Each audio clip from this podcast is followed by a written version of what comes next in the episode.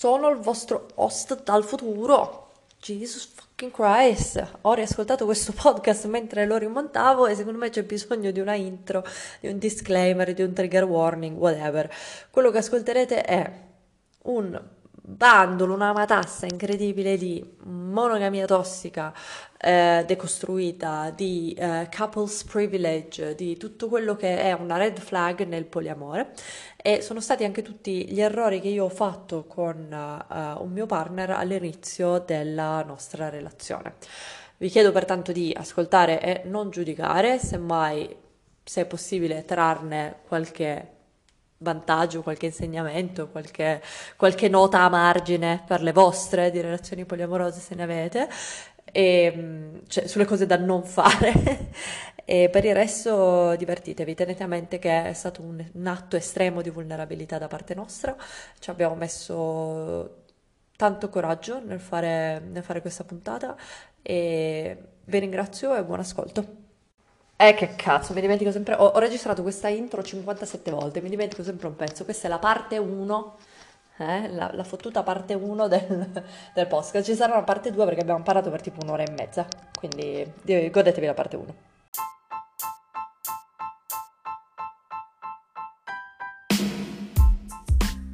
Blooperotics, un podcast dove si parla di sesso esplicito e scorregge anali e vaginali.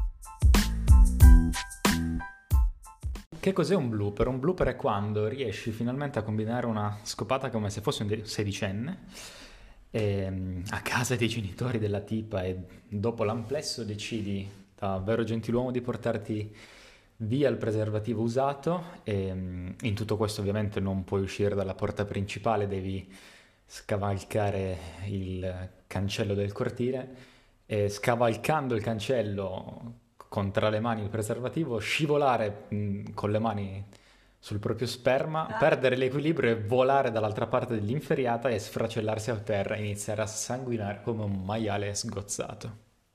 E il preservativo?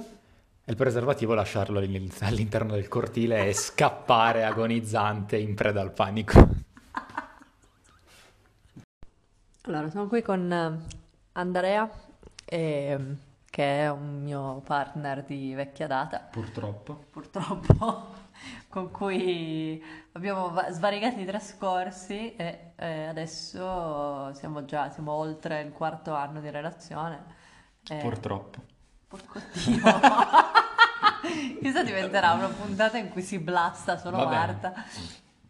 E, e niente, quindi oggi quello che faremo sarà un po' ripercorrere quello che è stata la, la nostra relazione dall'inizio, come ci siamo aperti, come eh, disclaimer giustamente, siamo, siamo, poliamorosi, partiti come non monogami. E, mm, poliamorosi perché alla fine poi intraprendiamo sempre altre relazioni romantiche parallele a, alla nostra. E, e quindi questo ci è sembrato il, il modo corretto di, di, definirci. È cambiato nel tempo, è cambiato per Ti me. ricordi quando prendevamo per il culo i poliamorosi? Davvero? prendevamo per il culo i poliamorosi? Appena aperta la coppia, signore e signori, prendevamo per il culo i poliamorosi pensando che non fosse una cosa fattibile, quindi... Ah, è vero. Pensavo che fosse tipo una cosa utopica. Sì, utopica e fin troppo hippie per i nostri gusti, ma eh. hey! Hey! Adesso tipo io sogno, il mio, il mio, il mio sogno La del cassetto... hippie. Esatto. Il mio sogno del cassetto è vivere in una comune, eh, in, un, in, un, palazzo in cui ci vivono anche tutti i miei partner, i miei meta partner, i partner dei partner, tutti insieme e scopare felice. E avere anche un modo per fare magari i test eh, STI. Sì, nella comune ci sarà anche un medico, sì, eh, sì sicuramente. Eh, ed è così che diamo libero sfogo all'utopia marxista, come Savanti insegna. Allora la prima domanda la faccio io. Vai. Come ti vivi la gelosia nella nostra coppia? Merda, io malissimo. Um, me la sono sempre vissuta di merda, sono sempre stata una persona mega gelosa, ma sempre. Relazioni monogame, relazioni poliamorose, non c'entra un cazzo, cioè ehm, dato che la mia gelosia in particolare arriva da una serie infinita e, incredibile di insicurezze, soprattutto per quanto riguarda uh, abandonment issues, eh, insicurezze insicurezze sul mio corpo, su, su come sono io, sul fatto che non sono mai magari abbastanza, eccetera, eccetera. Tutto questo si riversa poi in un enorme calderone di gelosia ribollente e, che tendenzialmente fa male a me, fa male ai partner, fa male a tutti. E negli anni non voglio dire che ho completamente imparato a gestirla, ma è sicuramente migliorata e si è accorciato il tempo di recupero dal momento in cui ho una, un attacco di gelosia al momento in cui magari chiedo rassicurazioni o lo risolvo. E, ehm, sì, poi alla fine dicevo è migliorata nel senso che ne ho, sempre meno bisogno di, eh, di rassicurazioni, magari le rassicurazioni ho imparato a, a trovarle in me stesso o comunque cioè, mm, nella sicurezza della, della coppia eh, o comunque del, del, nucleo poliamoroso. Eh, mentre all'inizio chiaramente questa cosa non c'era ed è stata abbastanza... È stata, è stata pesante comunque da affrontare sia da parte mia che da parte tua. Ah sì, decisamente. Eh, no, per quanto riguarda invece me la gelosia, mi è, mi è andata molto meglio perché non avendo avuto relazioni serie prima di conoscere The Spitz. eh, non avendo mai avuto relazioni ho potuto, non ho, o meglio, non ho dovuto né potuto sviluppare ehm, diciamo delle, delle, ideologie base sulla gelosia. Quindi, di monogamia. Esatto, quindi ho costruito tutto da zero non avendo mai avuto la nostra relazione veramente chiusa mi è stato abbastanza semplice lavorare su quel fatto lì per quanto comunque ci sono stati episodi di di gelosia in quanto ogni tanto si ha comunque a che fare con eh, il te interiore che vuole semplicemente ammazzare l'altro partner perché, perché, non lo so, ti sei svegliato così e pensi, e pensi che se lo meriti, mettiamola così. eh, eh, stavo pensando effettivamente eh, al fatto che io e te non siamo mai partiti come coppia chiusa, monogama ehm, di partenza, cioè siamo, abbiamo iniziato come scopamici e se abbiamo mantenuto questa cosa in realtà anche per molto tempo, anche dopo, cioè come, come ideologia di base e, e, mood, tipo anche adesso, adesso è molto di più come era, come era una volta. Sì, assolutamente, poi appunto possiamo anche dire che la nostra relazione si sta evolvendo e si è evoluta come Pulp Fiction. tipo? Che è praticamente scollegata e non ha un filo lo temporale logico, ovvero a differenza di tutte le relazioni che passano da conoscenti, scopamici e, e poi diciamo fidanzati un po' più seri e poi convivenza, noi abbiamo fatto scopamici, amicizia, convivenza, adesso e adesso di nuovo... Adesso siamo una, una via di mezzo, un, un, animale mitologico tra la scopa amicizia e il ti uccido se non torni dopo tre giorni. Esatto, qualcosa di questo genere, quindi... Un po' più serio, ma... Eh... Nonostante comunque abbiamo due anni di convivenza alle spalle. Oh, un po' di più, quasi tre due, anni. Eh, due anni e mezzo di, sì. di convivenza. E, ehm, in realtà la convivenza è stato, è stato, un momento di necessità per entrambi. Io mi ero trasferito Anche. a Dublino e poi Andrea è arrivato, ma Dublino ha dei prezzi molto proibitivi e, e, quindi abbiamo deciso in maniera anche abbastanza spontanea, una cosa che mi piace di noi che ci evolviamo in maniera organica. Sì, abbiamo provato l'idea, cioè abbiamo approvato l'idea di convivere insieme e, e non c'è mai stato bisogno di di andare in case separate, quindi sì. ci siamo sempre trovati bene. È sempre andata bene. Mi, mi piace questa cosa della, del Pulp Fiction, perché effettivamente non abbiamo mai seguito lo script classico, come dicevi tu, delle, delle relazioni.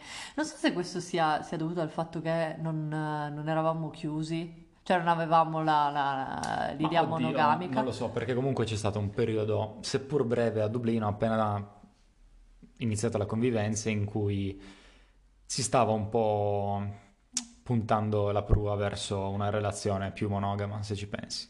C'è stato un momento in cui sì, è vero, potevamo flirtare in giro e chi se ne frega tutto il resto, ma eravamo ancora lungi dall'essere completamente aperti. Sì, e poi, e poi vaffanculo i francesi.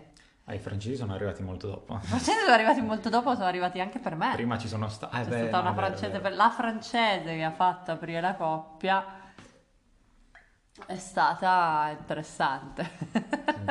Stata interessante. Non mi dimenticherò mai quando ero mortificato sul divano che volevo morire. Quando ti ho detto che ero stata con lei. Vabbè. Sì, tu eri boh, Forse no, ti eri preso un minuto per... Mm, Non mi ricordo. sì, no. Anche perché io avevo tipo un livido sul capezzolo. Lol. No, Eh. non me lo ricordo. Non te lo ricordi? Io sì. Cannibale. Eh.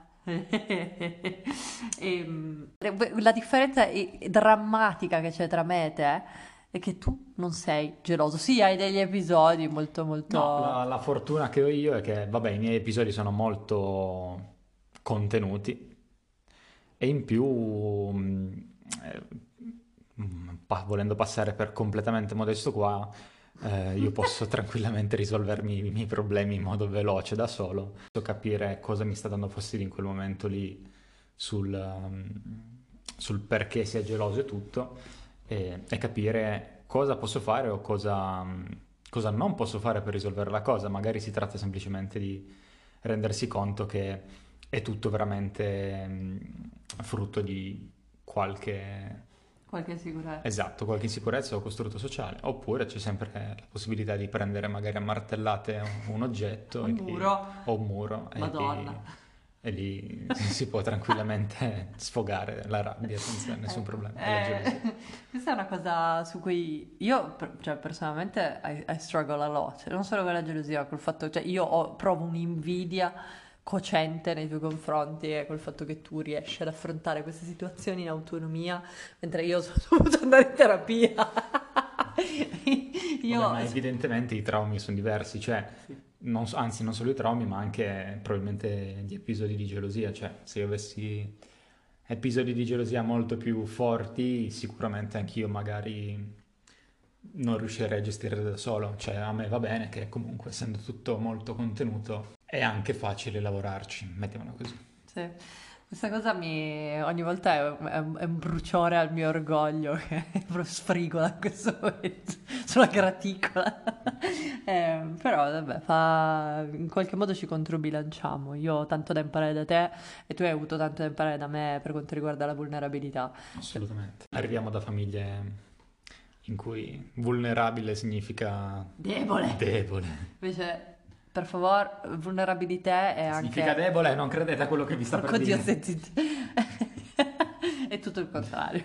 Vulnerabilità in realtà è un sintomo di forza enorme, perché significa che tu stai letteralmente aprendoti all'incognita che l'altra persona possa accettare, possa capire, possa empatizzare oppure no con te. E questo è, eh, questo è sintomo di una grande forza. Se, è, è come il gatto di Schrödinger. Se non lo fai, se non ti esponi, non puoi sapere se l'altro ti apprezzerà o meno per quello che hai fatto, per la tua vulnerabilità. Eh, ma mentre se lo fai, insomma, sei aperto ad aprire quella cazzo di scatola e vedere se il gatto è vivo o morto. Ehm, ah, poi c'è, c'è questa cosa meravigliosa che facevamo all'inizio, cioè, chiaramente Oh, noi sì. avevamo bisogno di una struttura. Sì, diciamo che una volta, una volta ha aperto il vaso di Pandora e deciso di aprire la coppia, ehm, appunto, adesso che tutti sapete che eh, qua la gelosia regna, diciamo batte bandiera Marta, eh, è andato tutto bene perché all'inizio quella che faceva dating, quello che faceva solo dating era Marta. Ehm, e fin qui tutto bene perché appunto io gestisco più o meno bene la gelosia, va bene. Poi è stato il punto dopo qualche mese in cui io ho deciso di iniziare a fare dating e lì apriti cielo perché al primo mh, accenno di, relaz- di seconda relazione, ehm, come la possiamo mettere? C'è stato bisogno di stilare un documento. Lo dici con un disprezzo, No, che- come se fosse una cosa brutta.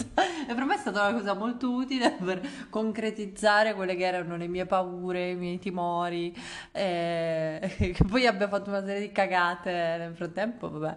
Però non mi ricordo se il documento l'abbiamo stilato prima della, No, della tua relazione subito subito dopo. dopo. Esatto, appena iniziato a frequentare questa francese, cioè c'è un pattern qua sul- sulle ragazze che frequentiamo. Ehm, diciamo che sono uscito con lei, che diciamo una data a caso, il 14 settembre alle ore 21, il 15 settembre alle ore 2 di mattina cioè, stavamo stilando il- La lista. la lista. In realtà un'idea di lista ce l'eravamo già fatta, ce l'avevamo già parlati, però era tutto... Il problema Diciamo è... che c'è stato il bisogno di mettere tutto sul concreto e sul rimarcare cosa fosse giusto fare, non fare, lettera a testamento, bacio, lettera a testamento. Ma il problema è che, cioè, il fatto è che finché sul piano teorico uno può fare tutte le ipotesi di questa terra e possiamo ipotizzare che io avrò la, re- la reazione XYZ al, al fatto, a- a- al tale fatto. No, esattamente, questa teorizzazione ci ha portato al primo speed bump della nostra relazione. A due riprese, al dire vero, perché al dire vero, prima della francese ci sarebbe stato l'episodio ucraino. Oh, è vero! E che già lì erano uccelli per diabetici. Però, per diabetici. però, allora, aspetta. però lì era più facile perché c'era... oh, come la possiamo mettere? Diciamo che, ecco, la situazione, la chiameremo soltanto situazione ucraina. La situazione ucraina. Ehm, la situazione ucraina è stato il primo mh, beta test del poliamore mh, da parte mia. Andrea. Esatto, e, e ovviamente non avendo troppe regole, ho, diciamo, si è andati un po' a sondare. Eh, per esempio, o meglio, le regole che c'erano non erano ancora state testate. Per esempio, una di queste, mh, di queste regole era se fai una cosa casuale che, cioè quindi da una botte via, non c'è bisogno che tu me lo dica. C'è praticamente un don't ask, don't tell molto molto... Molto molto light, nel senso, vabbè, se sei a Kiev e ti scopri una una sera, Non ho bisogno di saperlo bisogno subito. di saperlo subito. No, non hai bisogno di saperlo. Avevo detto così? Oh Sì. mio Dio, io poi anzi, ho, ho questo orribile, questo orribile vizio di rimuovere i- i- i- gli eventi traumatici che portano a bigger events. What leads to a bigger event, I remove. Quindi non imparo mai, questa è una delle mie condizioni traumatiche ehm, che sto cercando di curare. Disclaimer, vado in terapia ormai da due anni, quindi direi che ci sto ampiamente lavorando sopra. E, e quindi dopo questa situazione ucraina eh, ci siamo trovati ad affrontare una serie di cose che... No, sei arrivato tu in aeroporto con le pive nel sacco, c'avevi una faccia che io ero tipo, Beh, è perché effettivamente non so, cioè, era quella situazione strana in cui, ok, so... should I tell Should I her? tell her or should not? E quindi da lì abbiamo iniziato a lavorare. Anche tu non ti sei accorta che l'idea che io potessi scopare in giro e basta tranquillamente non ti andasse così No, a genio. Esatto. No, per me guarda, è stata una, una serie di sperimentazioni incredibili su quelli che erano i miei limiti, i limiti di entrambi, eh, le boundaries, eh, che poi è un sinonimo di limiti, ma eh, no, io non riesco mai a dire limiti perché eh, sembra una parola brutta, sembra una parola così Però negativa. che sono, cioè non c'è niente di male. No, è vero, però boundaries sono più Solo barriere. perché, solo perché è molto meglio Porco di limiti veri. Aspetta, fammi tirare su un muro di- del me- tra il barriera. Mexico e... barriera di Milano. Eh, Eh, ma qua ci stiamo perdendo. No. E, e niente, quindi eh sì, siamo passati già dalla francese alla situazione ucraina. alla situazione ucraina. Ehm, Cronologicamente arriva prima la situazione ucraina. cronologicamente sì, che però non ha, portato, ok, non ha portato eccessive conseguenze perché appunto era una purtroppo botte via. Quindi eh sì, c'è stato da lavorare su di noi, ma non c'è stata effettivamente una terza persona in mezzo alle palle. Sì, questo ci ha fatto perlomeno capire che magari anche le botte via andavano Esatto. così. E al dire vero, Marta, dopo di ciò, dopo ciò, si è resa conto che le botte via vita piuttosto che le relazioni, no? Sì, no, no, no, minchia, oddio. Ehm, Se potessi scegliere per sempre Ehm. botte via. E quindi arriviamo a qualche mese dopo alla francese e, e sì, dopo il primo incontro c'è stato, c'è stata l'urgenza di buttare giù un documento al volo su ehm, cosa sembrava giusto e non giusto fare. Sì, tipo, mettere. agreements, Esatto. ehm, punti fondamentali da discutere, eh, come darsi rassicurazioni. Quindi tutto sulla carta è meraviglioso, cioè ci facciamo un documento eh, che Diciamo, eh, partiamo soltanto con un, un sincero messaggio di scusa alla, Ah, alla- alla francese perché per quanto l- ci arriveremo dopo, lei non è che abbia fatto di tutto per, ehm, o meglio, lei ha fatto fin troppo per continuare questa relazione, eh, si è beccata anche la merda della merda perché tralasciando che, e ci teniamo a precisarlo, questo documento è stato bruciato e sepolto nei meandri del nostro computer. computer, Ehm, però effettivamente diciamo che le regole che avevamo imposto erano abbastanza strette. Sì, diciamo che ecco, questa è una- uno di quegli esempi di couples privilege che bisognerebbe evitare, però mh, a volte uno ci deve anche sbattere una craniata. E da parte di tutti e tre non c'è stata, cioè c'è stata molta trasparenza, questo da parte di tutti, da parte mia, da parte tua, da parte sua. Siamo sempre stati molto trasparenti con quello che Sì, volevamo. quello che- sì. E questo è, è forse, ecco, forse ci voleva una mediazione un po' più... E soprattutto non eravamo ancora in grado di navigare quello che poteva essere ehm, un, um, un primo metamore, cioè, eh, ovvero il partner di un partner che entra nella vita di qualcuno. Mm, Quello è stato gestito- stato- sì, ma non solo, è stato più una serie di concatenazione di eventi che mm, sì, da parte tua non, mm, no, non c'era, diciamo, una predisposizione all'idea di avere già un altro Sì, non metamore. ero- io non ero pronto. Eh, Cioè, mentre dall'altra parte, dalla parte della francese, non- cioè, si scalpitava invece per essere accettati come una pari... Parte della famiglia, Esatto, no? Eh, pari, famiglia. pari è sempre stata pari, cioè il, il Mm, problema è sì che lei ha no. confuso, eh, diciamo che è stato confuso l'idea di Ah, qua avere... sì, il fatto, qua la colpa è stata mia perché durante la prima, eh, la prima uscita, quando lei mi ha chiesto come, lei mi chiese come mi vivo il poliamore, eh, le, le spiegai che... la verità. Eh, sì, Ma- le spiegai la verità che mh, per me non c'è una gerarchia e, e via così, cioè si può essere partner eh, con una stessa importanza Certo. senza nessun problema. Poi è la Ehm, nostra, è, è effettivamente... Eh, no, è stato- è sempre stato il nostro goal. Il problema in quel caso lì è stato che ehm, queste parole sono state usate poi per... contro di te. Esatto, contro di me perché ehm, ha iniziato ad accusarmi di non avere la stessa intimità che avevo con te, che Sì, che ci conosciamo. Esatto, ormai ci conoscevamo anni. da quattro anni e mh, mentre con questa ragazza la frequentavo da un mese e, e imponeva praticamente lo stesso, Lo gli stesso stessi livello di- privilegi, esatto. Sì, stesso- sì. E che non è esattamente couples privilege in questo caso qua, ma... è Intimità. La stessa intimità, lo stesso livello di commitment. E ogni volta che, eh sì, ma ogni volta che c'era da parte mia l'intenzione di spiegarle, guarda che con Marta sono così, non perché c'è un privilegio, ma perché la conosco meglio, Mhm. lei continuava ad appellarsi. Al couples privilege. Eh, questo- eh, questa è una cosa che secondo me succede spesso, è l'errore... L'errore che abbiamo fatto noi è stato quello di, di dirle che non c'era una gerarchia, quando alla Esatto. fine c'era, perché comunque eh, c- la gerarchia esisteva in quanto io e te eravamo conviventi. Che poi è stata piombata dal, dal documento fondato. Quella è stata? È stato fondato. Sì, allora abbiamo fondato Piombato. questo documento molto imbarazzante che ha eh, ricevuto varie versioni. Noi leggiamo la prima per, per farci un'autoanalisi. Anche perché ci teniamo a tenere che non è più valido praticamente. No, non lo guardiamo più, cioè nel senso il documento non è che non è più valido, Eh, le regole sono diventate pochissime, le regole sono essenzialmente due, quelle che abbiamo oggi, eh, che ah, tre che mi vengono in mente così.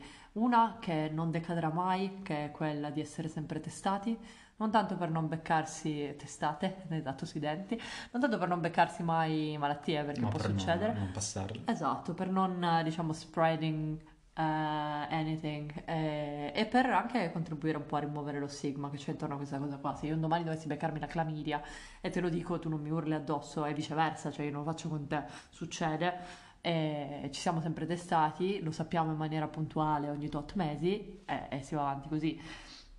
Ora, quello che... E uff, altre regole sono eh, sleepovers, eh, perché c'è ancora un po' da lavorare riguardo a, a questa cosa qua da parte mia, quindi io non, non riesco ancora a... ehm, Beh, oddio, forse non vorrei dirlo troppo presto. No, dillo davanti ai nostri ascoltatori, ti prego.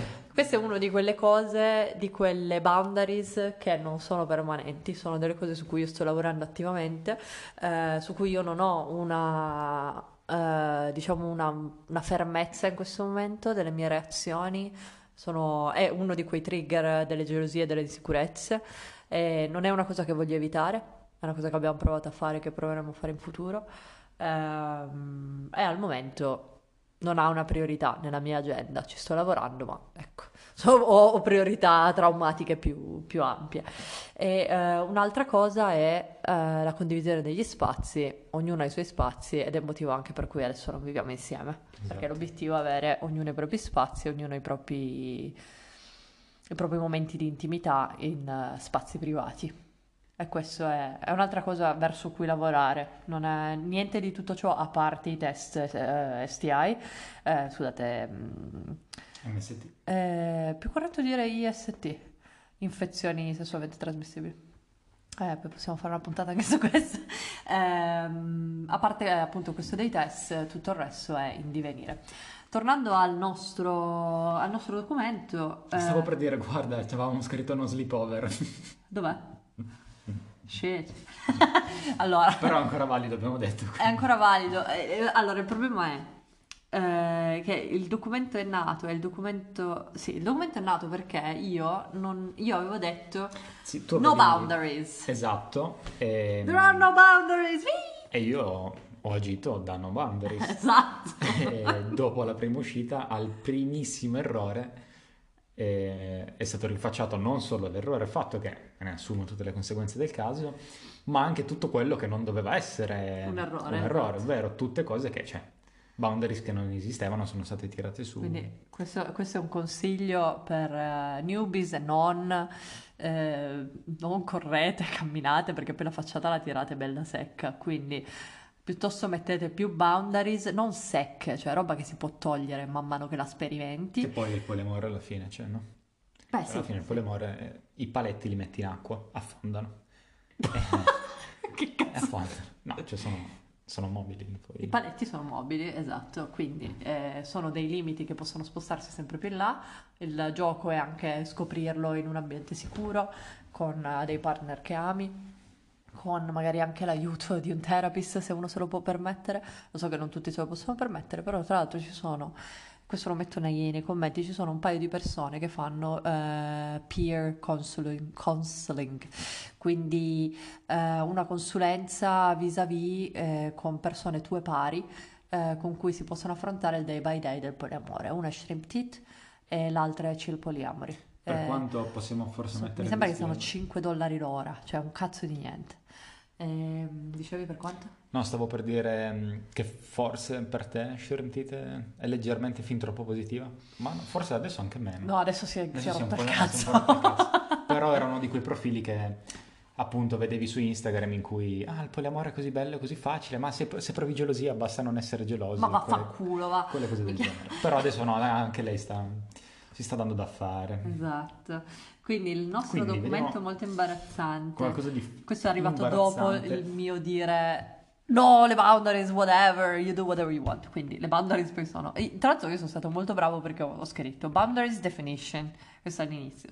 Eh, cosa sono le boundaries? Sono un set di guidelines ehm, che eh, esprimono come tu eh, ti comporterai e, e interaction.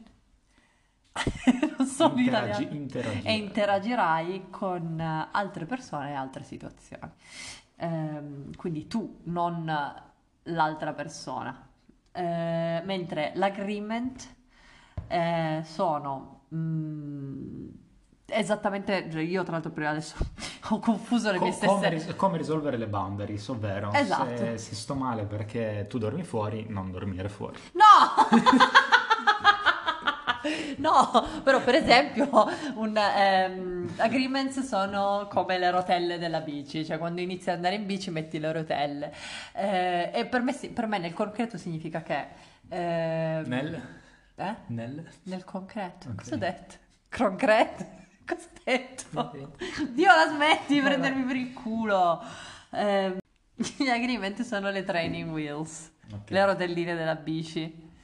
Significa che Per magari... esempio, cioè, se ti dà fastidio che io dormo fuori, qual è l'agreement? Non dormire fuori! No, l'agreement è... eh, troviamo un momento in cui si può fare, tipo, eh, io magari sono a Bologna da Luna, tu ti vedi con persona X, ci esci, va tutto bene, sei fuori Torino, sei nella merda con i trasporti, cioè, eh, se è una situazione straordinaria, è assolutamente... Le cavallette, Marta! Il terremoto! Il terremoto! Non è stata colpa mia! Eh, diciamo che, ecco, in una situazione straordinaria io non solo lo tollero, ma ti inviterei a farlo. Come l'altra sera, quando poi sei tornato a casa da me, eh, io sapevo che la- mi avevi detto che questa ragazza qua vive, vive da sola, insomma, dei coinquilini. Io non Mhm. sapevo se tu fossi in macchina o che. Mi era venuto in mente, poi mi sono trattenuto perché non so se sono ancora pronto.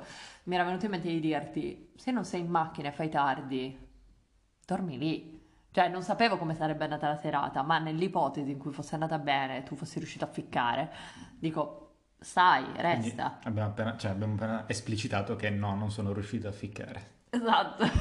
Eh, tra l'altro, ecco, questa, questa esplorazione delle boundaries eh, rispetto appunto alle training wheels, le, le- le rotelline, ne ho tolta una.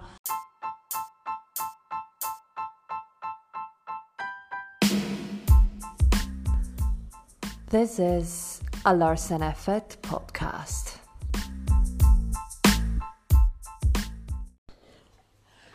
Disclaimer atipico perché lo stiamo registrando dopo aver finito tutta la puntata perché ci siamo resi conto che eh, I might come off as a complete bitch. Quale sei? Quale sei? Eh, quello che vogliamo semplicemente rimarcare è che ehm, la parte della folle gelosa, beh, chi, chi vogliamo prendere in giro? È, è- è la tua parte. verità. Ma non c'è nulla di male, perché mh, essere poliamorosi non vuol dire non essere gelosi ed è normalissimo avere a che fare con la gelosia e mh, da partner non geloso mi sembra doveroso aiutare il partner geloso. Come per Come, me quando... come- esatto, come eh, Marta mi ha aiutato con eh, la mia vulnerabilità. Adesso questo podcast è stato incentrato sulla gelosia, quindi lei è uscita come un pezzo di merda. Qual è? Come io sono un pezzo di merda se avessimo incentrato, un pezzo di merda freddo, se avessimo incentrato la conversazione sul- sulla vulnerabilità. Eh, quindi questo non è per rimarcare quanto Marta sia fantastica, ma per ricordare a tutti voi che se siete mh, gelosi va bene così, ragazzi, lavoratene. E se siete quelli non gelosi, fateli Pazienza. aiutateli, sti poveri ragazzi, cioè, aiutateli, dai, non hanno bisogno. Un po, di, un po' di pazienza verso chi è geloso e un po' di empatia. Fatelo Se non... Smetti. Ogni Se non- anno un milione di gelosi vengono, vengono uccisi dai propri sentimenti. Aiutali mandando un euro a 800. Per il midollo 05. spinale. Quindi ragazzi, siate buoni con i vostri gelosi. Con i vostri piccoli gelosi.